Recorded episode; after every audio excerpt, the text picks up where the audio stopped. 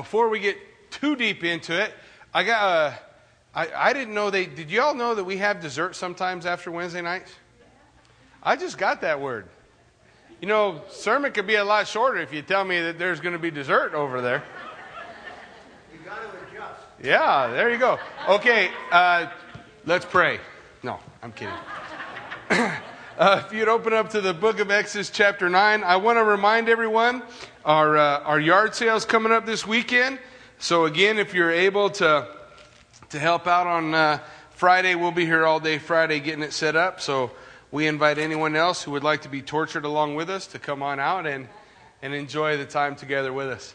Uh, so, Exodus chapter 9. You remember as we began our journey in Exodus that, uh, that God has done some very specific things as we go through. And, and it's important for us that we realize and recognize as we go through the Old Testament. The Old Testament wasn't written and then suddenly it's not good for us anymore.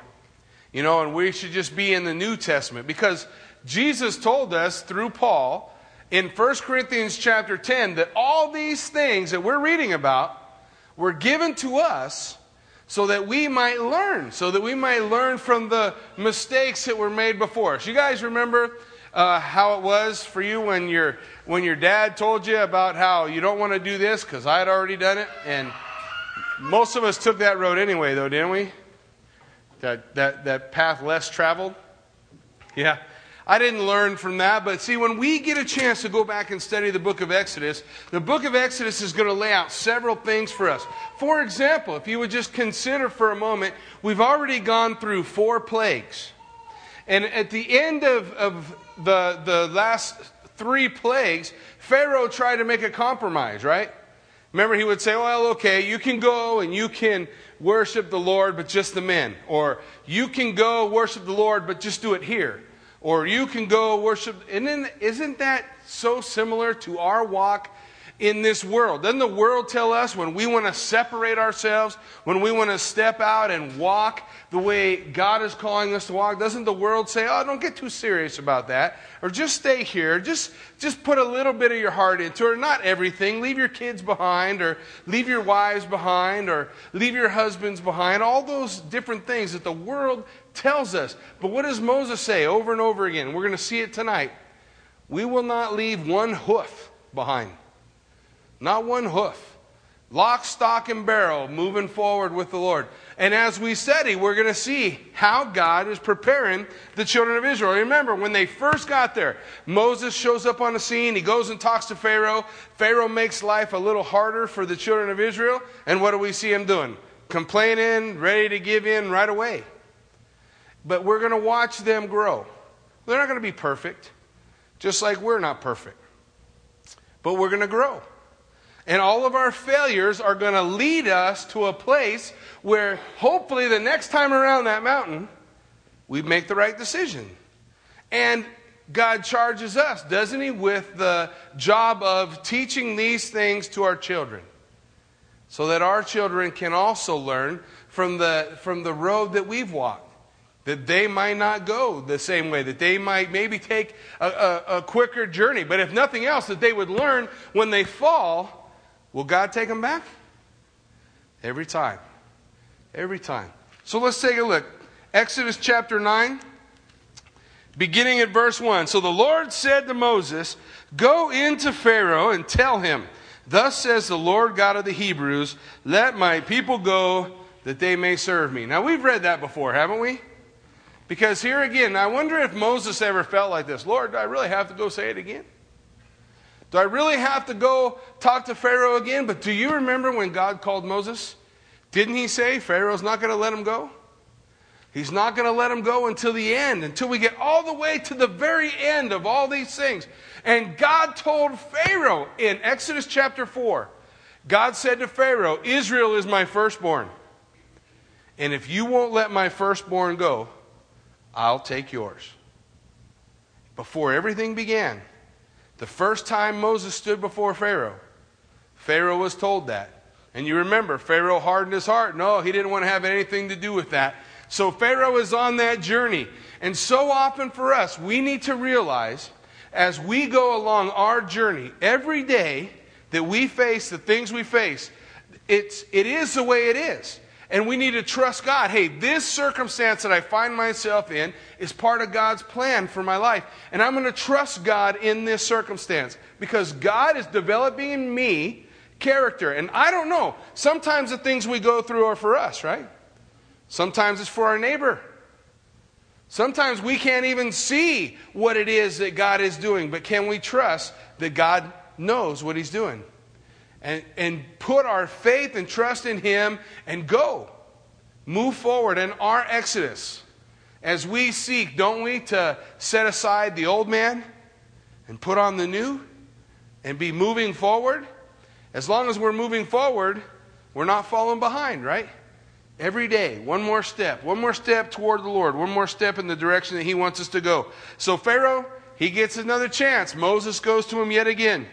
He says to him in verse 2 For if you refuse to let them go and still hold them, behold, the hand of the Lord will be on your cattle in the field, and on the horses and the donkeys and the camels, on the oxen and on the sheep, a very severe pestilence. Now you remember as we've been going through the plagues, each one of the plagues is, is pointed or aimed at one of the deities of Egypt. Egypt had two deities that dealt with cattle. Hathor was one of them. Hathor was a cow. Uh, uh, you know, Egypt would do this thing where they'd have a man with a cow's head, or and you probably have seen the one uh, uh Apis, which is the man with the bull's head. Apis and Hathor are the two gods.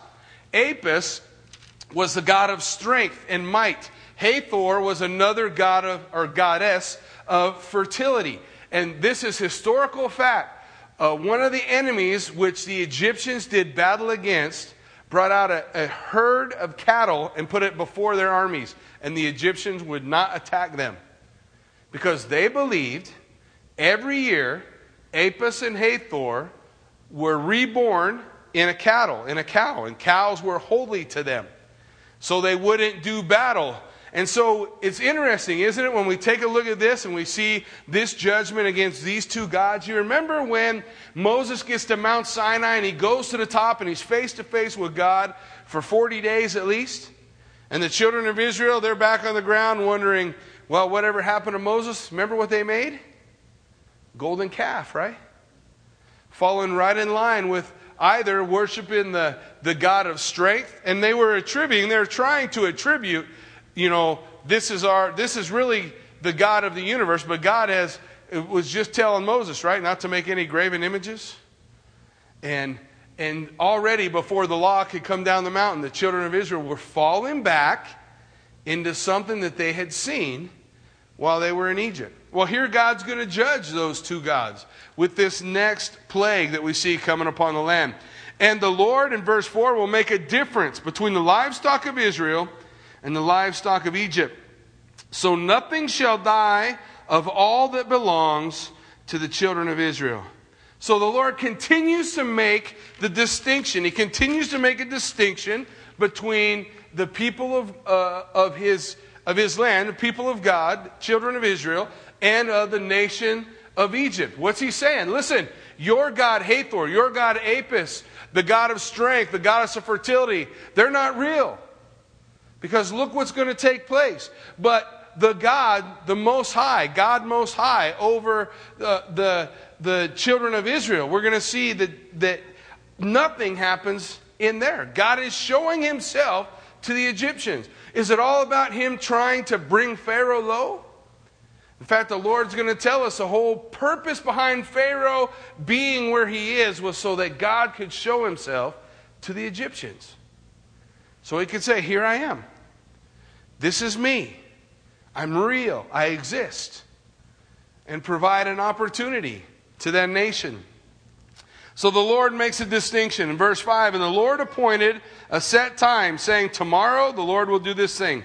So the Lord did this thing on the next day, and all the livestock of Egypt died, but the livestock of the children of Israel, not one died. And so Pharaoh, he sent he sent, and indeed, not even one of the livestock of the Israelites was dead.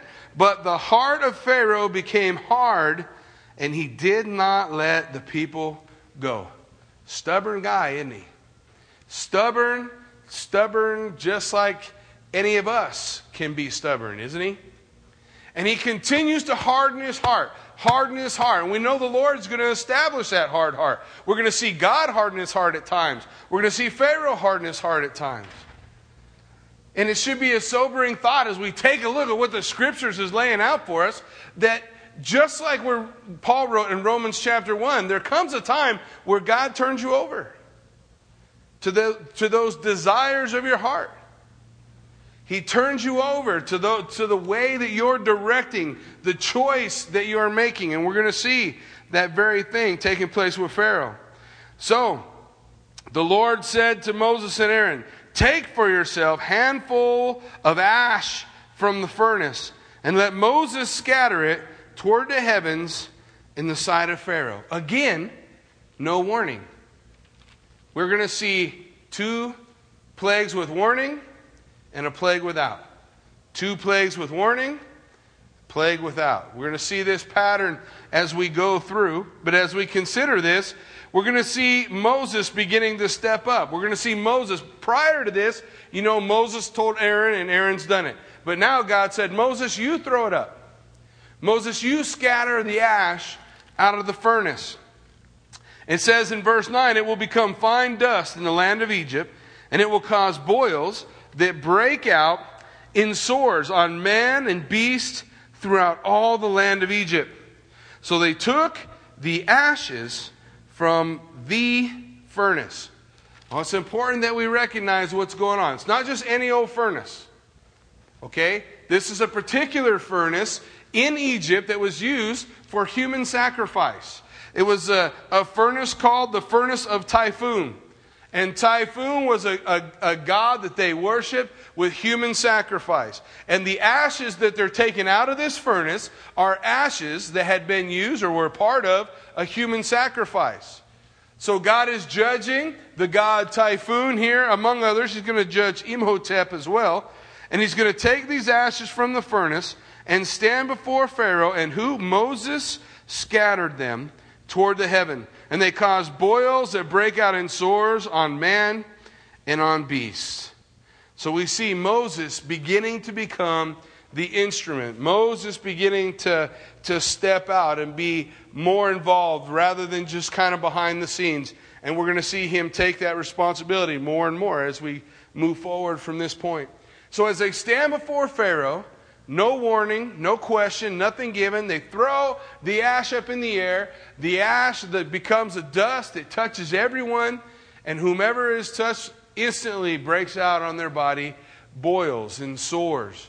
So, Imhotep was the god of medicine. The god of medicine. You'll remember the magicians haven't been able to do anything since the lice.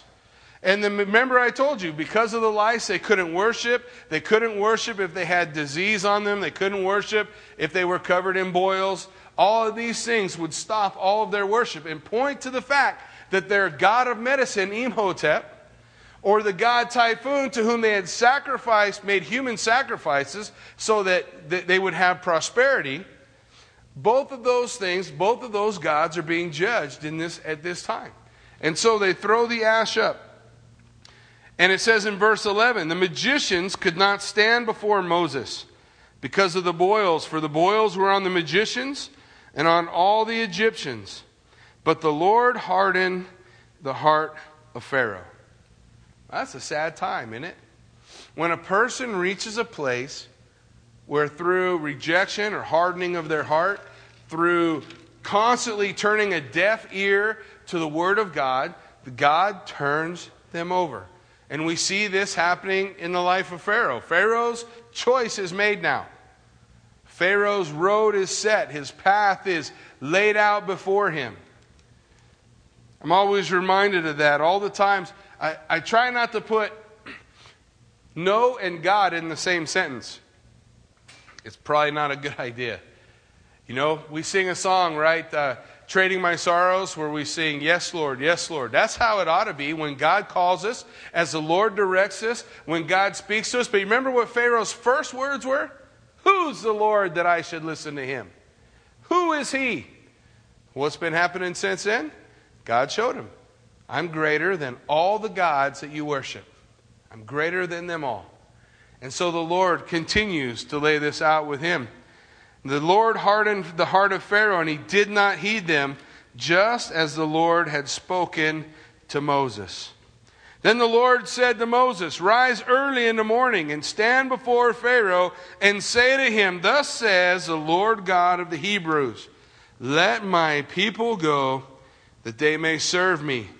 For at this time I will send all my plagues to your very heart and on your servants and on your people, that you may know that there is none like me in all the earth. See, God is saying, Listen, you wanted to know who I am. Here it is, over and over and over again, evidence of who God is. But, folks, miracles don't save anybody. Miracles show us a faith that already existed. That's all miracles do. If you won't receive the Word of God, then you'll find some other way to attribute what took place in the miracles. I remember when, when uh, the Lord was, was working in my life, and I think I I shared a little bit last week when Kathy and I were going through some hard times, and I had been diagnosed with HIV. And I, the, the doctors all said I had HIV for about, about a year, right? About a year? And so I was going to different doctors and getting on different regimen to see whether or not I was going to be able to live with that disease. But the Lord brought us to a point one day, I still have the letter that the Marine Corps sent a letter because all that time that I was going to all those doctors in the hospital in Bethesda, uh, all that stuff that we were doing, they were continuing doing tests and trying out treatments, doing all this stuff. And while they were doing all those things, we got a letter about a year later that said, We don't know what happened, but there's no HIV in your system anywhere. The last several tests have come back negative, and it's, it's gone you know, they don't, in the military, they don't try to explain things. They just say, on this date, you were HIV positive. On this date, you weren't. So, have a nice day. And uh, I remember calling my dad and saying, Dad, man, you're not going to believe what happened. You know, I guess this was all just some big mistake. And my dad said, I want to tell you a story, son, about a fellow that was working up on a roof. He was working up on this roof and he's laying shingles, and it was a, a high pitched roof. And as he's laying that roofing down, all of a sudden he, he lost his footing and he began to slide. And as he's sliding, he's picking up speed and he's trying to get a grip on the, on the roof somewhere, but it's all been papered and he's just sliding down to the end. So he cries out to the Lord, Lord, save me. And right before he goes off the edge, his belt loop catches a nail that was sticking at the edge and stops him. And he's able to get back up on the roof. And he said, Sure was lucky that nail was there. And my dad said, So which one are you? Are you the one who says, Sure was lucky that nail was there, and doesn't see the hand of God in the different things that come into your life? Or are you the one who sees the hand of God working in your life, bringing you to the place where you need to be? And I want to be the one who sees the hand of God. I want to be the one who, who recognizes I cried out to the Lord and he was there. Who cares it was a nail? What if I hadn't prayed? Was the nail still there? I don't know. The point is, I did pray, and the nail caught me. The point is, I did put my hands in God's hands. Kathy and I sat on a couch one night. There's nothing we could do. The situation we were in, it is what it is. This is, this is, you know, the direction that we're going now, we just laid our lives down with God. Lord, it's yours. I shared with someone one time, I, I always look at it like, like, you know that boy who came to Jesus with the lunch? You know, Andrew brought him when the, Jesus fed the 5,000. You ever wonder, because all the disciples were saying, Lord, we can't find, you know, not enough food. Even if we went and bought food, there wouldn't be enough food. Just let the people go. But Andrew comes, I wonder if that little boy come up to Andrew. Maybe he overheard Jesus, I don't know. And he says, Well, Jesus can have my lunch, because you know how little kids are, right? A little kid hears, Hey, we need some food. Well, here, you know, I have a brownie. Uh, you can have my lunch, mister. And, and Jesus, with that childlike faith, fed 5,000. And I think Jesus calls each of us at some point in our lives to bring our lives to Him, like that little boy brought his lunch in our basket. Now, maybe our basket that is full of our life is all messed up. Maybe it's all broken. Maybe it's all sideways. Maybe it's upside down. I always looked at mine like it was just a pile of ash. I had burned everything that I could possibly burn, and all I had was ash to give. But didn't Jesus promise through the prophet in Isaiah chapter 61 to give us beauty for ashes? The oil of joy for mourning, the garment of praise for the spirit of heaviness. So we come to him. That, that day, Kathy and I would just laid our lives down for Jesus. You know, I don't know how much there is left. I don't know what good it is, but we're giving it to you. And God answered our cry. He heard our prayer. We want to be those who will constantly give the glory to the Lord, constantly looking for the fingerprint of God in our life. Well, Pharaoh doesn't want to see any of that. Pharaoh's had all these opportunities, but because he won't receive the word, when, when Moses comes and says, This is what God has said, Pharaoh said, Who's the Lord? Who's the Lord that I should listen to him? Why would Pharaoh say that? Listen, guys, who was Pharaoh? Pharaoh was raw, in, uh, uh, uh, raw. Probably not what I was thinking, was it? He's, he's not in wrestling, is he? I don't know. Anyway, that's bad. He was, he was the God, the God Ra. He was the sun God, incarnate in the flesh. So who, who is the Lord that I should listen to him? I'm a God. Well, God's going to deal with that. He's going to deal with that as well. So the Lord goes on to describe it to him in verse 15. Now, if I had stretched out my hand and struck you and your people with pestilence, then you would have been cut off from the earth. Listen, when God gave Pharaoh choice, when the Lord gave unto Pharaoh, now, God created the circumstances that were going to require Pharaoh to make a decision. But God is not responsible for the, defi- the decision that Pharaoh made.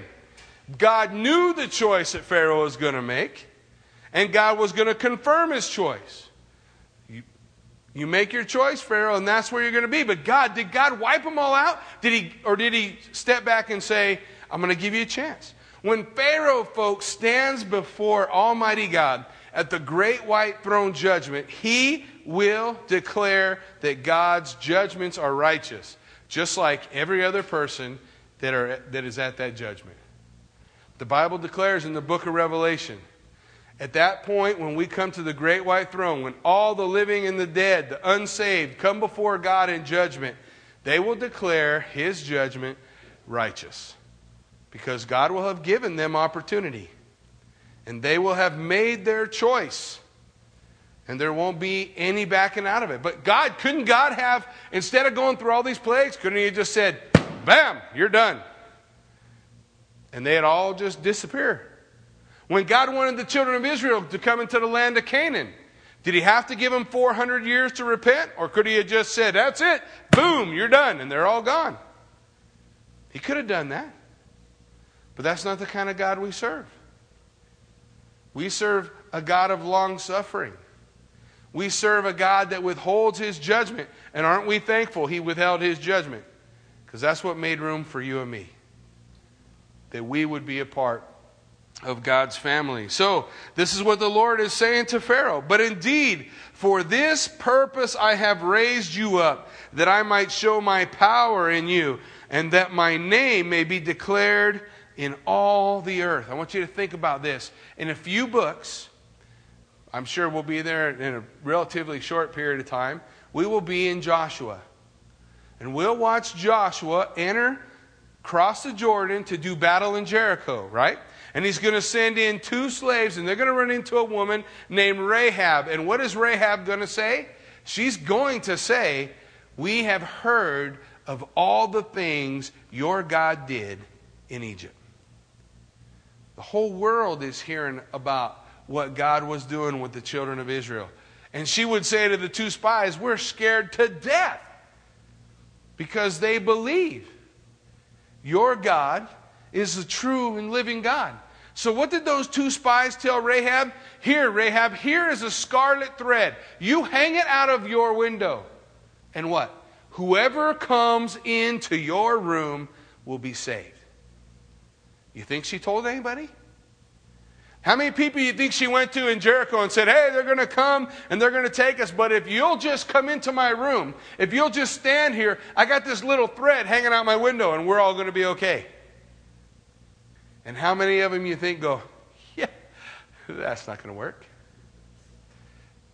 Just like when God told Moses to stand up the, the rod with the serpent when the fiery serpents come through. And the children of Israel are dying of the poison of the snakes. And Moses is shouting to the children of Israel, just look at the pole and you'll be saved. Oh, come on, give me a shot. There's got to be more to it than that, right? Just like when we say all you have to do is put your faith and trust in Jesus Christ. Romans 10 9. Confess with your mouth the Lord Jesus Christ and believe in your heart that God raised him from the dead, and what? You will be saved. Got to be more than that. Don't I have to go door to door? Don't I have to do this or that or add something else? It's the same thing, and it's the same long suffering God from Exodus. We still see today, God hasn't changed. He says, He is immutable. I change not, the Lord said. Same God, same merciful God, same graceful God that we see today.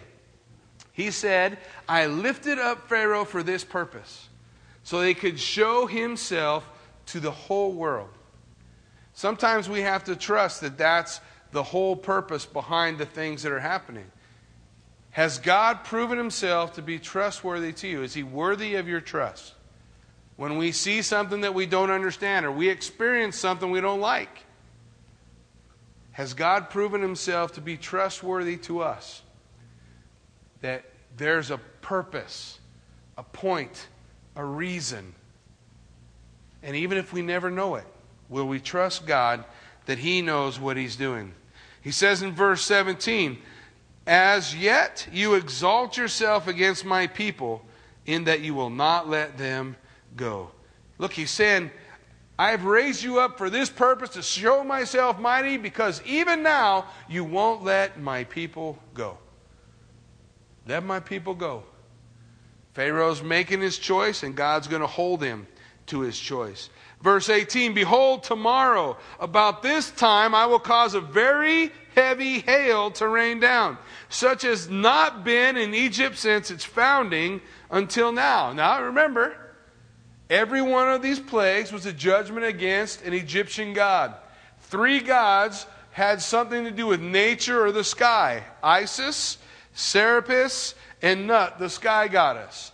All three of those gods had something either with nature or with the sky to deal with in the Egyptian deities. And God said, I'm going to send this heavy hail. So surely, if your God is real, He'll be able to stop it. You won't have to worry about it. But this will be hail as such as has never been seen. Therefore, send now and gather your livestock and all that you have in the field. For the hail shall come down on every man, on every animal which is found in the field, and which is not brought home, and they shall die. Now, about now, we should be asking ourselves a question. Didn't we just read a little while ago about a pestilence that wiped out all the livestock? So, where do livestock come from? The judgment that we read before was a judgment about all the livestock that were where? In the field. All the livestock in the field. Any livestock that was not in the field, that was put away, that they would have been spared uh, of the pestilence. But if that doesn't explain it, if you were the Egyptian and you were Pharaoh and all your livestock just died, and all the children of Israel had livestock and they were your slaves, where would you go get some more livestock? Yeah, hey, hey. I, I know you think that it was cool that your God spared your livestock, but I'm taking it now, it's mine. That's my livestock. Somehow the Egyptian got the Egyptians got more livestock. One of those two is probably the way that it would have run. And so they gather up the livestock. The Lord says, now when he gives them a warning, he's giving them a test. Doesn't he give them a test? If they believe his word, what can they do to escape the judgment? Just put them in. Take them out of the field, put them inside. You put your livestock, your servants, whomever under cover, and you're going to be safe. If you don't believe me and you leave them out in the field, they're all going to be destroyed. When God declares a judgment like that, who is responsible when the judgment comes and they die? When God lays out for us his plan ahead of time, and God doesn't change his plan, God's going to accomplish his plan. If we don't believe God's word and we fall under that judgment, wasn't that an act of my own free will that put me in that place? Wasn't that my own choice? Make I could have pulled them in, but I opted not to believe God. And so I find myself in a place of judgment. Well, look what happens. So, he who feared the word of the Lord among the servants of Pharaoh made his servants and his livestock flee to the houses. The people begin to believe. They're beginning to receive the word and be obedient to the word and acknowledge the fact that the Most High God truly does reign in heaven and in earth. But there are still others that are proud, right? But he who did not regard the word of the Lord left his servants and his livestock in the field. And the Lord said to Moses, Stretch out your hand. Again, who is it doing the work? Moses. Stretch out your hand toward heaven, and there will be hail in all the land of Egypt, on man, on beast, on every herb of the field throughout the land of Egypt. And Moses stretched out his rod toward heaven. And the Lord sent thunder and hail, and fire darted to the ground. And the Lord rained hail on the land of Egypt. So there was hail and fire mingled with the hail, so very so very heavy that there was none like it in all the land of Egypt since it became a nation. And hail struck throughout the whole land of Egypt, all that was in the field, both man and beast, the hail struck every herb of the field and broke every tree of the field. Only in the land of Goshen, where the children of Israel were, was there no hail. So again, God makes a distinction. And you know, if you, if you want to do a careful study considering these plagues, as you read through these plagues, then read through Revelation chapter 6 through 19, because you're going to see them again. Those same plagues coming in the different judgments that we read about in the book of Revelation, particularly during the trumpet judgments. We'll see many of those same plagues, particularly hail mixed with fire. Now, most commentators, most scholars say that the fire that's mixed with the hail is talking about lightning strikes. It's a fierce storm. Now, on record in the United States, last time I checked, the biggest hailstone was two pounds uh, in a storm. Two pound hailstone will do a load of damage falling from the heavens. You know how hail's made, right? So rain falls, the wind catches it, pulls it back up into the clouds again, and it freezes. And each time it gets pulled up into the clouds and brought back a little lower, it gets bigger and bigger and bigger and bigger till it can't be pulled back up anymore and it drops to the ground. Now, two pounds of the biggest in the United States, that make a mess out of my car. Or my motor. I hope I'm not riding a motorcycle. That'd be even worse. Two pound hailstone make me park under a bridge right now. But you know that what does the book of Revelation tell us about the hail that will fall then? Hundred pound stones. Hundred pound hailstones. Actually, they measured 100 pound hailstones in the Bikini Atolls following a nuclear test when we were still doing nuclear tests above ground in the Bikini Atolls. When the bomb went off, it drew water from the ocean, threw it so high up in the atmosphere that it would come back down as 100 pound hailstones. Pretty amazing. Frozen hailstones in the midst of a nuclear blast. Nonetheless, we see this hail coming on Egypt. Listen, what do we need to recognize? Does God know how to preserve his own? Because he knows how to preserve his people, doesn't he?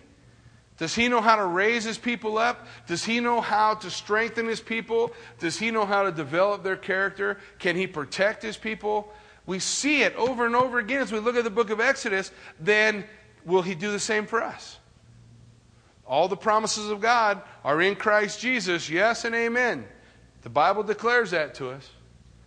So, the same thing that we see God doing for the nation of Israel, will He do for us? Will He protect us? Will He watch over us? Now, in the beginning, did the plagues fall on them too? Sure, it did. Sometimes, doesn't it land on us too? The, the rain falls on the evil and the good, the Bible tells us. But it doesn't change the fact that it's God who's reigning and ruling on high. We can trust Him. And so, this judgment comes. And in the land of Goshen, there is protection there's always going to be that protection, that hand, either walking us through the plague together or covering us in God's house. And Pharaoh sent and called for Moses and Aaron and said to them, Well, I have sinned this time. Really? Just this time. I have sinned this time. The Lord is righteous, and my people and I are wicked. So, is this true repentance? I wonder, huh? Is this true repentance? The Bible tells us to bear fruit worthy of repentance. Words are cheap, right? It's real easy to say, I'm sorry. We all learned it when we were kids, huh? Remember, for all us fellas, when you be playing kickball and you come running around third base and you're just know you're going to score, and the catcher just happens to be that little girl that's teacher's pet that always does everything right? We'll just call her Kathy and you're coming around third base and you're coming in and, and Kathy's got the ball. She ought to be smart enough to tag you and get out the way. Don't you think? But no, she just stands there. And what are we taught to do? You blow up the catcher if the catcher's in the way. So we just blow right on through, and the ball goes flying over this way, Kathy goes flying over that way, and you think you just scored a home run until the teacher comes. And she says, grabs you by the ear. I don't know if they do that anymore, but grabs you by the ear and they bring you over to where little girl's crying. Now you tell her you're sorry. Did we mean it? I said it. Uh, I'm sorry. Will you let go of my ear now? But was it godly repentance? Was it godly repentance? Listen, the scripture tells us in 2 Timothy 3 5 that there are many people who have a form of godliness, but what? Deny its power. It looks all godly from the outside, but the proof is in the pudding, right? And so we're going to see that in the fruit that Pharaoh bears real shortly. We're going to be able to tell whether or not this is godly repentance that he's talking about. I have sinned and the Lord is righteous, and my people are wicked. So entreat the Lord that there may be no more mighty thundering and hail, for it is enough. I will let you go, and you shall stay no longer. Sounds good, right? So Moses said to him, As soon as I have gone out the city, I will spread out my hands to the Lord. The thunder will cease, and there will be no more hail, that you may know that the earth is the Lord's. But as for you and your servants, I know that you have not yet, that you will not yet fear the Lord. Okay, what just happened? Guys, Moses just made a huge step where he believes the Lord over the words of Pharaoh. God said, Pharaoh's not going to let the people go until we get through all 10 plagues. Now, Pharaoh, he's trying to sound good. He's trying to sound righteous. He's trying to sound like the other guys. And, and you know, it, it kind of feels good if we think we're gaining ground. But Moses stands by the Lord. No, God said he's not going to turn, so it's not real. God said that he's not, that he's not going to fulfill his obligation to let the firstborn of God go until God takes his firstborn. And that's not this. So you see, Moses is learning what? To believe in God's word. So important. So important because isn't God going to direct Moses? And what if Moses didn't think, thought, well, maybe God didn't really literally mean that I should go to the Red Sea? Maybe God's saying I should go to the Sea of Reeds. You know, it's a lot shallower there. And in case we have to cross, it'll be a lot easier. But no, he's going to follow specifically the word that God gives him because he's learning to receive God's word and put his hope and his faith and his trust. He doesn't trust Pharaoh, he trusts the Lord. Even if it looked good, he's going to stand by what the Lord has said.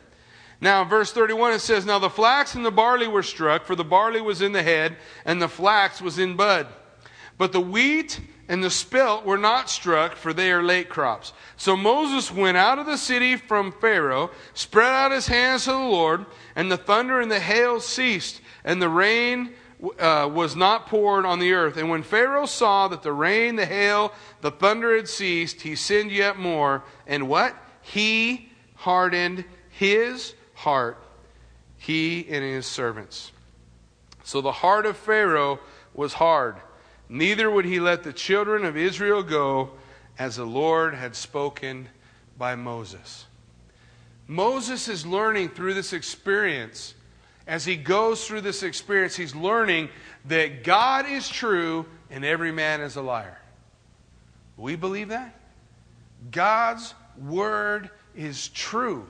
It's never going to lead us astray. It's never going to take us to the darkness. The Bible tells us in Psalm 119 that, that thy word is a, a light unto my feet and a lamp unto my path. That God's word will guide us and direct us through life if we'll receive, if we'll hold on to it. And so, Moses is beginning to learn this. Chapter 10 Now the Lord said to Moses, Go into Pharaoh, for I have hardened his heart in the hearts of his servants, that I may show these signs of mine before him.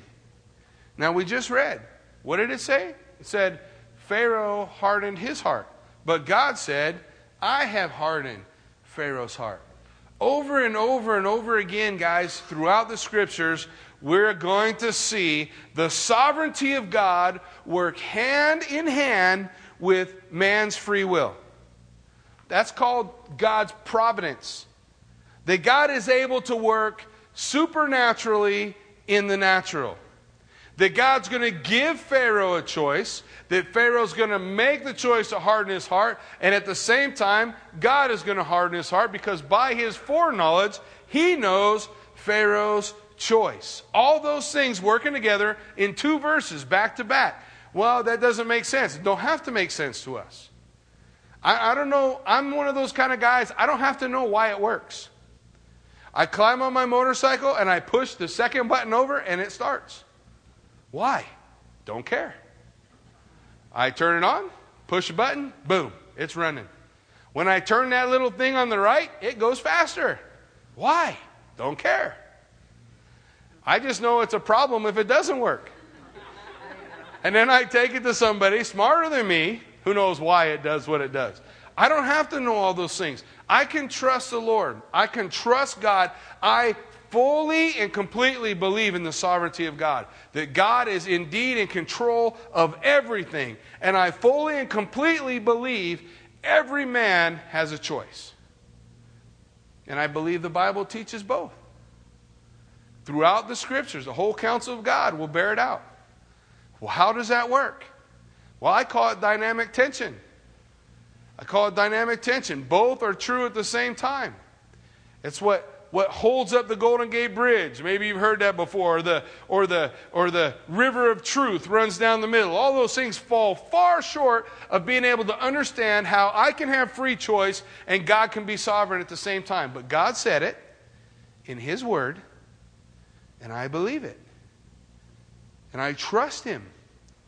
And I will receive God's word, and I will allow God's word to do that perfect work in my heart. Verse 2 And that you may tell in the hearing of your son and your son's sons the mighty things I have done in Egypt, that my signs which I have done among them, that you may know that I am the Lord. What's he telling Moses? Make sure you teach this to your kids.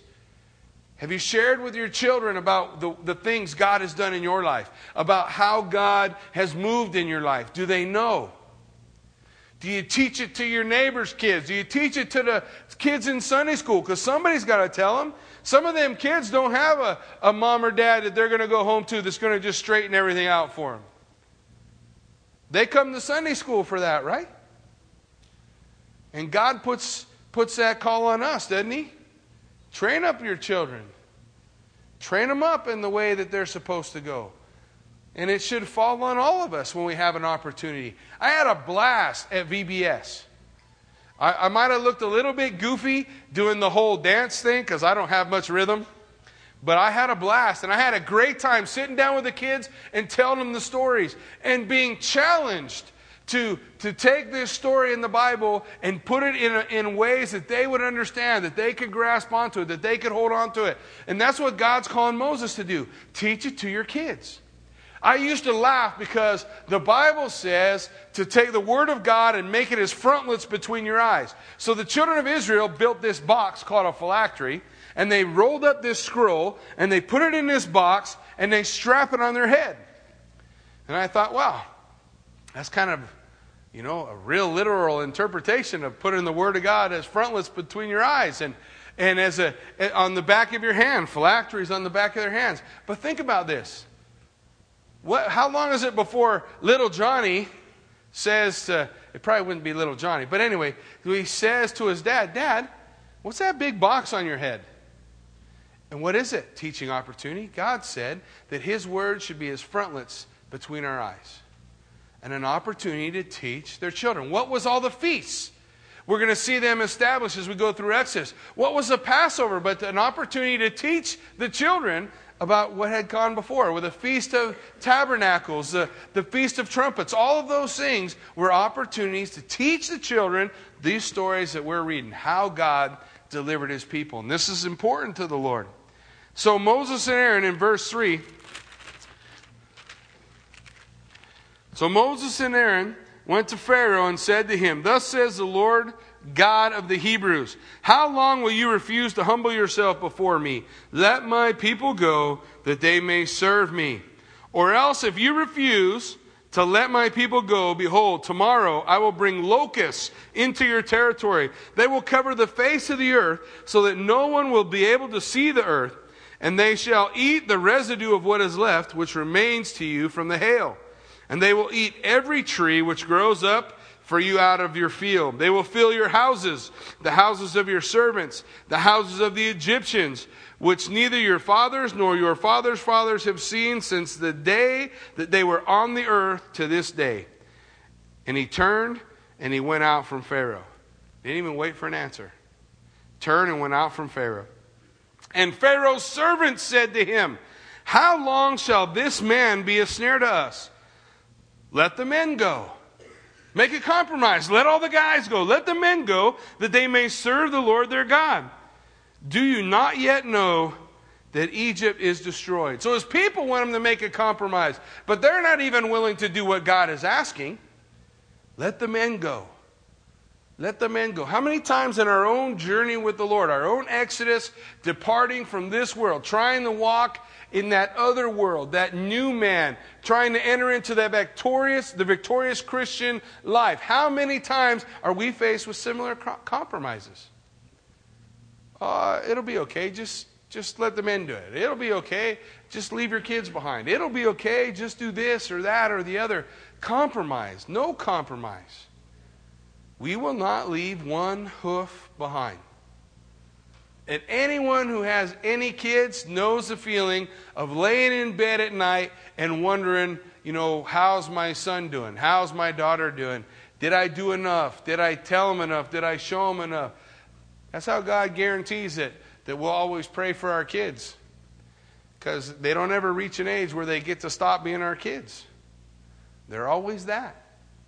And we want to always keep them before the Lord in all we do in every way, laying them before Him, and hopefully giving the example, not making compromise, standing firm on the Word of God. Well, Moses and Aaron were brought up to Pharaoh, and he said to them, Go and serve the Lord your God. Who are the ones that are going?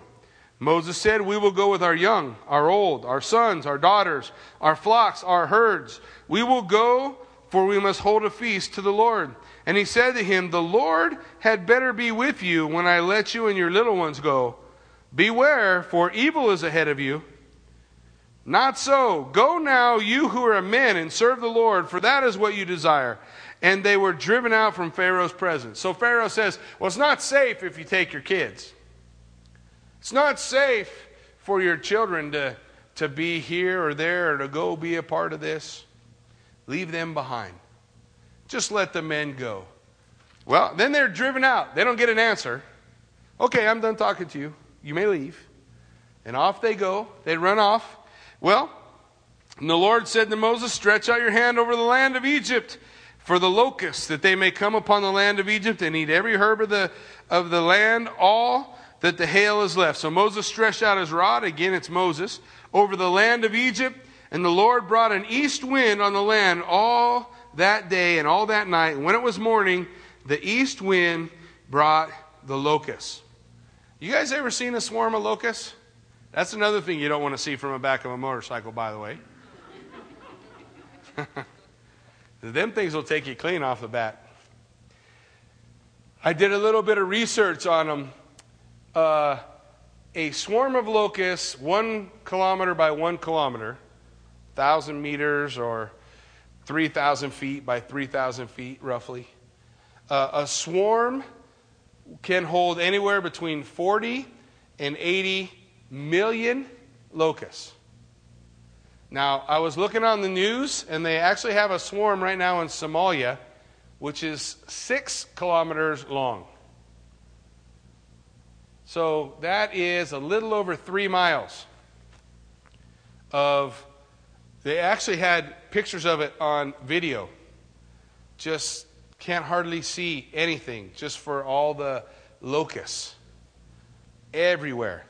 So, how much does a locust eat, you ask? Well, let me tell you. A locust eats about two grams a day. 80 million locusts in one square kilometer, six kilometers long. Wow, that's a lot of food. Doesn't take them very long before everything's gone.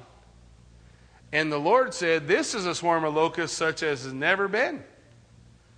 There's never been a swarm of locusts like this. Yeah, you know, he liked them. Locusts and honey. But I don't know if he anybody gets sick of locusts after a while. So the locusts are coming, the locusts are coming. So then the Lord said to Moses, Stretch out your hand, and here come the locusts. And the locusts went over all the land of Egypt and rested on all the territory of Egypt. They were very severe. Previously, there had been no such locusts as they nor shall there be such after them.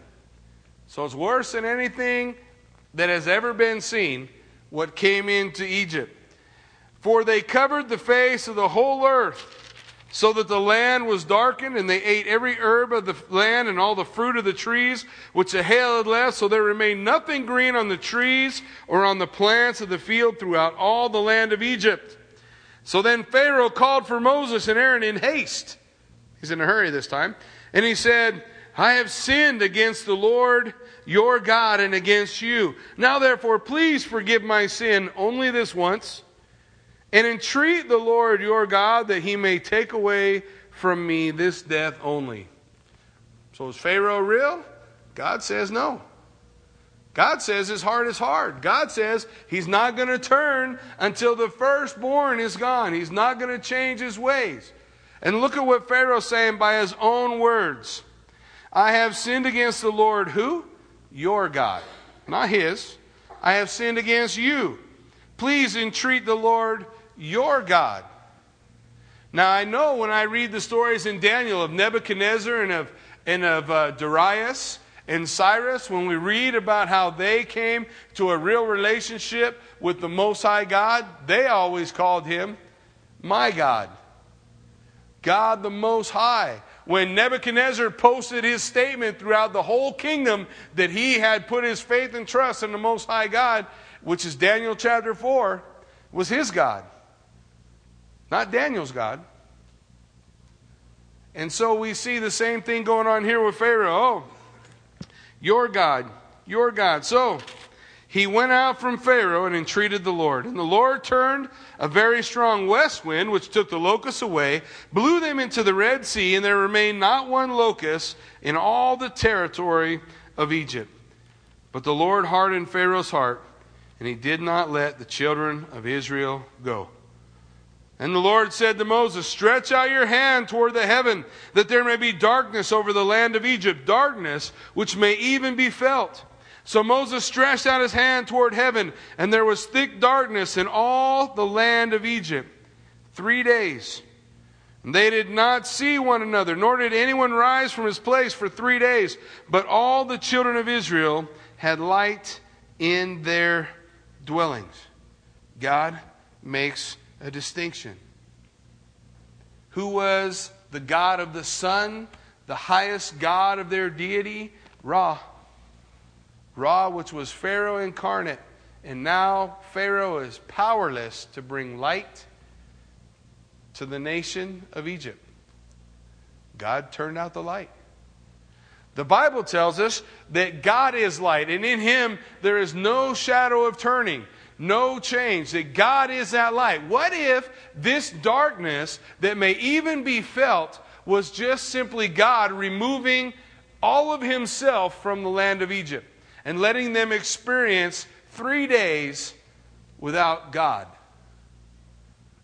No light, just darkness that could be felt. No one would leave their home.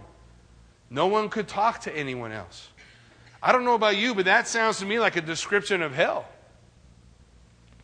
minus the, the fire and the burning and the tormenting. But that place of utter darkness, outer darkness, utter separation from the true and living God. And so we see this darkness upon the whole land. Verse 24. Then Pharaoh called to Moses and said to him, Let your flocks and your herds be kept back, but let your little ones also go with you. Well, you leave all your treasures here with me, but you go worship the Lord. You go worship the Lord. Leave your treasures in the world. Sound like a good idea? Jesus said, Where your treasure is, what? That's where your heart's going to be also. That's where your heart's going to be also. So Pharaoh's saying, Leave your treasures here. Keep your tre- treasures in the world. We, when we want to make that step away from the world, when we want to step into that victorious Christian life, we don't want anything as a chain pulling us back to the world, do we? Be set free from all that stuff. My, my possessions used to possess me. Now they don't. Now I possess them. That's all God's saying. That it would be not the other way around that your treasures don't have you, you have them. Moses is going to say, I'm not leaving them behind. They're not a part of the world. They're mine. They're, they're coming with me.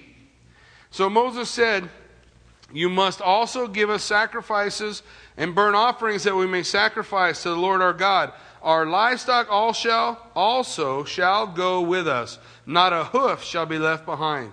For we must take some of them to serve the Lord our God even we do not know with which we must serve the Lord until we arrive there. But the Lord hardened Pharaoh's heart, and he would not let them go. And Pharaoh said to him, Get away from me, take heed to yourself, and see my face no more. For in the day that you see my face, you shall die. So Moses said to him, You have spoken well. I will never see your face again. Coming down to the last plague, the last one the one in which God said Pharaoh would let the people go.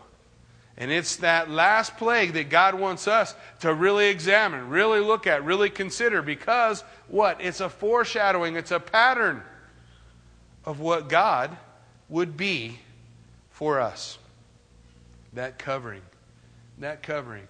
Well, as we consider what we've gone through with the nine plagues, we consider all the compromises that Pharaoh's offered and the fact that Moses stood strong by the word of God. I think the message for us tonight is that we would learn to do the same thing. Stand strong in God's word. Stand strong in his power. Don't look to make compromises with the world. If this is where God's calling or what God has called or the direction that the Lord is leading, believe God. Trust him. Put your faith in Him. No compromise. No compromise. We want to experience that victorious Christian life. We want to cross that Jordan. We want everything that God has for us. We want to learn from their example. We want to make headway. We want to be in that place where we, like Moses, can put our faith and trust and know God's word is going to come true. Amen? Amen? Why don't you stand with me? Let's pray. Heavenly Father, Lord God, we thank you for this opportunity that you give us, Father, to come before you. We thank you for this opportunity to study your word. We thank you, God, that you declare in the book of Isaiah, chapter 55, that your word is always going to accomplish what it was sent to do. That every piece, every letter, every space, everything about the word of God is important for us to study, to devour, to ingest, to make a part of our life, to take it and apply. Lord, we just ask that you would just move in a mighty way through your word tonight. We pray, God, that you would help us to see in the, in the tragedy of Pharaoh and his choices. We pray that you help us to see the, the, the faithfulness of Moses. We pray that you help us see the, the issues that the children of Israel are going to face in their climbing up and falling down. We pray that you show us the God who is indeed long suffering and extends so much grace toward us. God, I pray that we would hold fast to the words that Paul gave, that all these things are given to us as examples, that we would grow, that we would learn about you. And Father, as we learn about you and we apply the truth, we pray, God, that your truth would set us free. So, Lord, we lay this evening at your feet. We thank you and praise you for it. We ask, God, that your Spirit would work as perfect work in our hearts and lives as we give you all the praise and all the glory. In Jesus' name we pray. Amen.